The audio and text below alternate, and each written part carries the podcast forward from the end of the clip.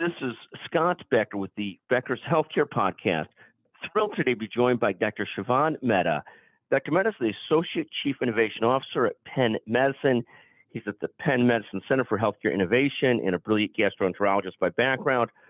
Dr. Mehta, eh, take a moment and tell us what are you most focused on and excited about right now? And, and what are you seeing with COVID in the greater Penn community and so forth? Let me start for a moment on COVID 19 and what you're seeing currently in, in the greater Philadelphia, Penn area, and so forth. Sure. So, uh, you know, obviously, we're still dealing with a lot of the implications of the COVID 19 pandemic. We're certainly not past it. You know, many people are still getting sick. Um, you know, we have to make sure that as many people as possible get vaccinated. We have to uh, think about the complications related to that.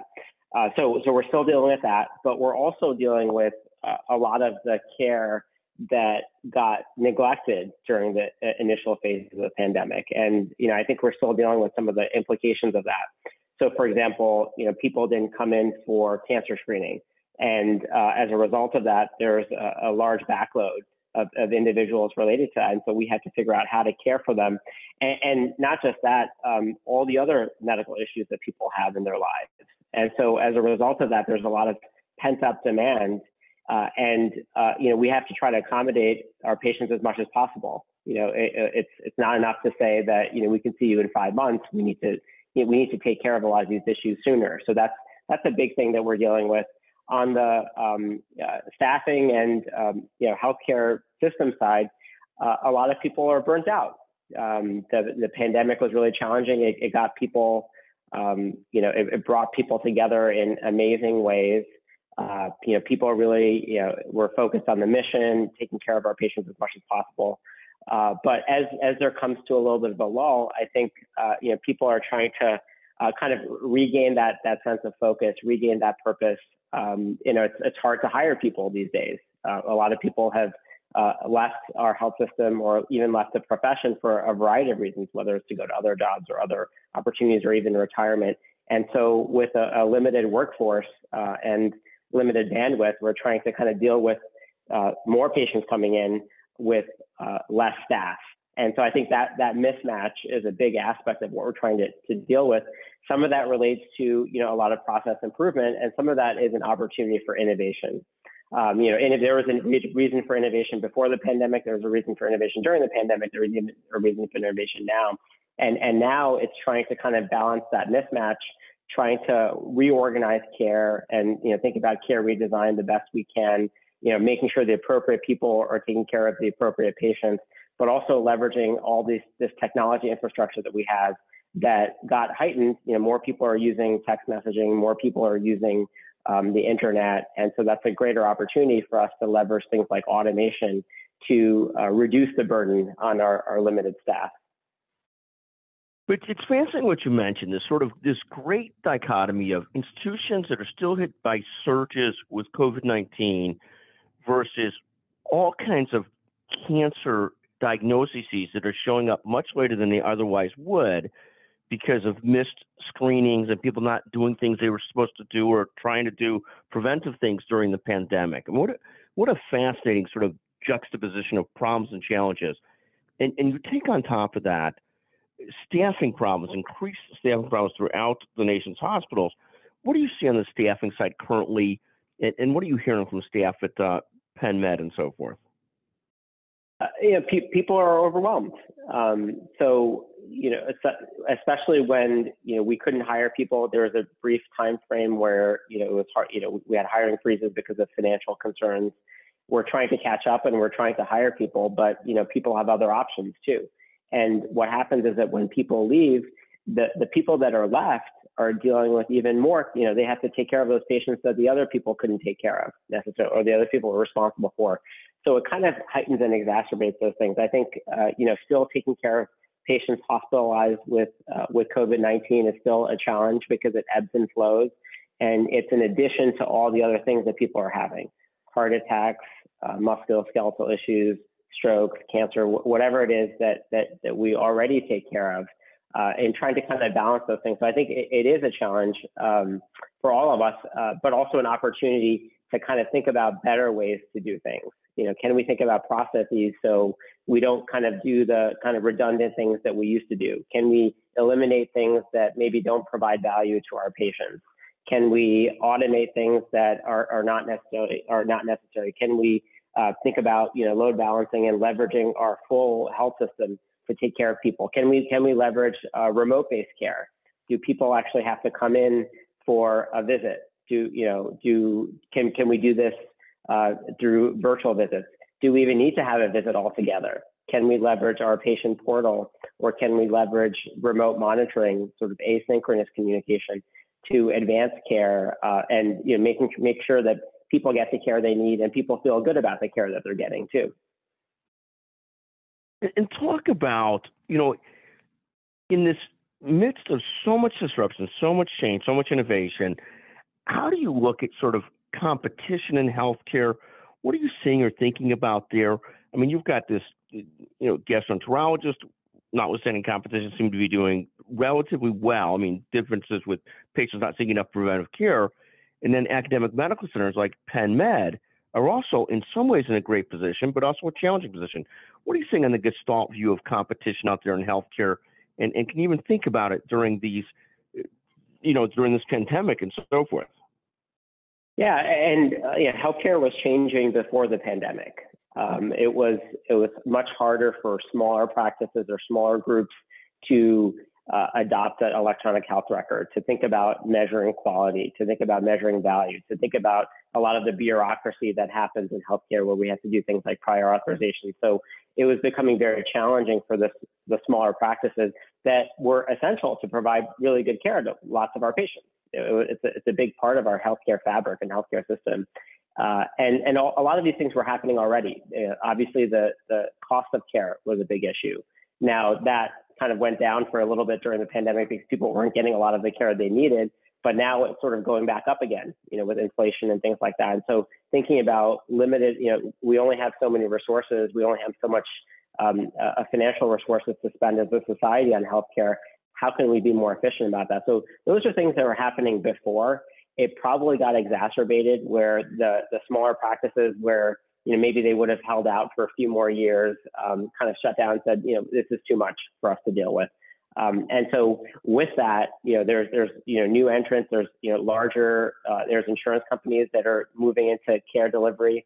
There's a lot of health systems that are consolidating and merging, so they're becoming bigger and bigger. Um, there, there is even you know private equity that's getting involved with buying out a lot of practices. So uh, you know, th- there's always been competition. You know, it, depending on how you think about those dimensions, but uh, the way healthcare is organized is is different. Uh, and so you know, for a place like Penn Medicine, it still gets back to the basics. How do we provide really good care to as many patients as we can deliver it to? And to do it in an efficient way that, that we can you know, support and resource. And uh, you know, those are the challenges before, those are challenges now, but it probably is heightened a little bit more uh, because of these external pressures. Thank you. And, t- and, take a moment. You help run the Innovation Center and a thought leader on innovation. What are you most excited about currently? I mean, there's, I mean, it, it's hard in today's world because there's so much information overload. There's so many different things percolating but so important to pick priorities. And so, so how do you do that, and what are you most excited about today? Yeah, I, I think there's two things that I'm particularly excited about. One is to finally uh, is more of an infrastructure thing. The fact that we've invested a lot in our electronic health record and automating a lot of or sort of digitizing a lot of these processes, but it was in a very kind of transactional, just you know, take it from paper and put it into digital way. Um, because of the pandemic, you know, there's greater adoption uh, as a society in you know using digital means, not relying on paper for things. Digital consent versus paper consent is just a you know, very basic example, but lots of other ways of doing that. And so I think there's lots of great opportunities uh, for health systems to kind of figure out kind of better ways to do things, you know, leveraging automation, leveraging disparate health systems, figuring out how they can communicate with each other, whether it's working with insurance companies or working with um, you know, text messaging or whatever it is. So that's one area that I'm, I'm particularly excited about because I think there's a, a lot more that we can benefit from. We're, we're just sort of scratching the surface of where we can get those benefits, but the infrastructure is there. We just have to deliver upon it, um, which is you know, easier said than done. The second piece is just is a clinical one for my own area as a gastroenterologist. Um, uh, you know, uh, one big aspect of what we do is uh, population-based colorectal cancer screening. So colon cancer is the second leading cause of cancer death. Uh, there's actually very effective ways to identify early stages of disease and treat it if we find it early. So it's a it's a success story in so many ways. Yet there's you know, a, a third of the population still is not screened.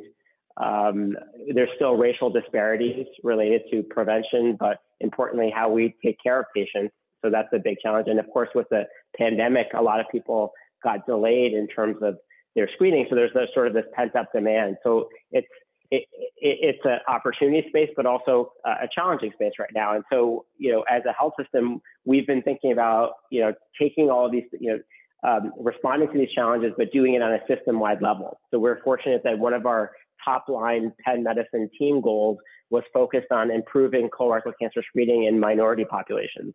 It was an equity focused goal and one focus on prevention, which is which was you know pretty relatively new for a lot of health systems that typically focus on you know hospital based things or financial things. And so it allowed us to galvanize everybody together to think about all the things that we know that work. You know, how do we get people to get colonoscopy? How do we use home-based stool testing? Uh, but also to think about how to overcome certain challenges. You know, we, are having challenges with scheduling, so we're using automation and using our electronic health record to do so. And so what was exciting about this was to think about a top line goal, which is to get as many people screened as possible, but to think about all the 10, you know, 10, 15, 20 different things that it takes to make it a system wide effort, not just at a few of our practices, but to think about how we can do this across the entire health system and, and do it in a centralized, integrated, uh, system based way.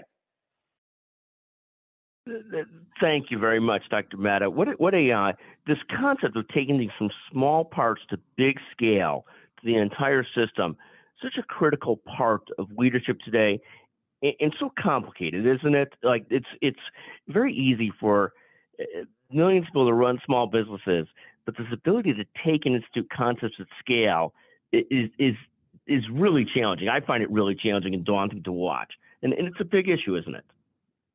Uh, absolutely, and I think it's heightened in healthcare because historically, you know, we have over 5,000 hospitals in America. We have lots of different systems. So historically, healthcare is, is, a, is a regional operating structure, and and which is great, uh, which is as local and it's uh, related to people's needs. But the challenge is that everybody's kind of doing things on their own. Uh, there's not great ways to share it, and and that is I'd say maybe even more heightened in healthcare as compared to other businesses, where we there's there's lots of pockets of things working, uh, lots of it in this country, lots of it in other countries. Uh, but the question is, how do we find those things that are working on a very small scale, and how do we actually make it work on a much larger scale in a healthcare system that's somewhat fragmented? You know, many of physician groups are often separate from the, the hospital-based group. Insurance companies have some aspects of the data. Um, you know, there's lots of local operating structures. Electronic health records have other data.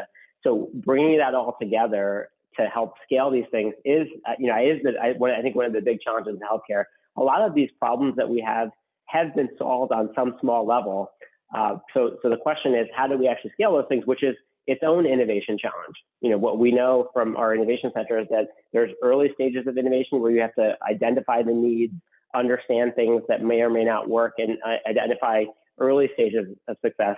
And that involves certain skill sets. And then there's the later phase of innovation, which is to take things that work, work across lots of different stakeholders, think about a business plan around it to convince the, the, the finance folks uh, to support it.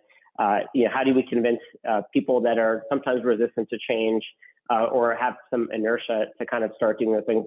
That's the sort of the, the later phases of innovation that are just as critical, if not more. No, it's it's actually very true. And in, in a very labor intensive business, it's not like you just shift some code and everybody does something. It, you've got to align lots and lots of people to make sure the same standards, same practice, same whatever it is that you're trying to do are done across the system. And that, that's what makes it, you know, hard. It'd be, it'd be uh, you know, if you were just giving a new program to a thousand different computers, that would be easy. But in, in reality, you're making some kind of change that's going to be adopted by thousands and thousands of people, and that's hard uh, and it's very Absolutely. different by department, by different group, and so forth. Dr. Mehta, always a pleasure to visit with you. I, I want to thank you for joining us again today on the Becker's Healthcare Podcast. Always great to speak to a leader from Penn Med. Uh, brilliant system, brilliant people. thank you for taking the time to visit with us today. Thank you so much. I appreciate it.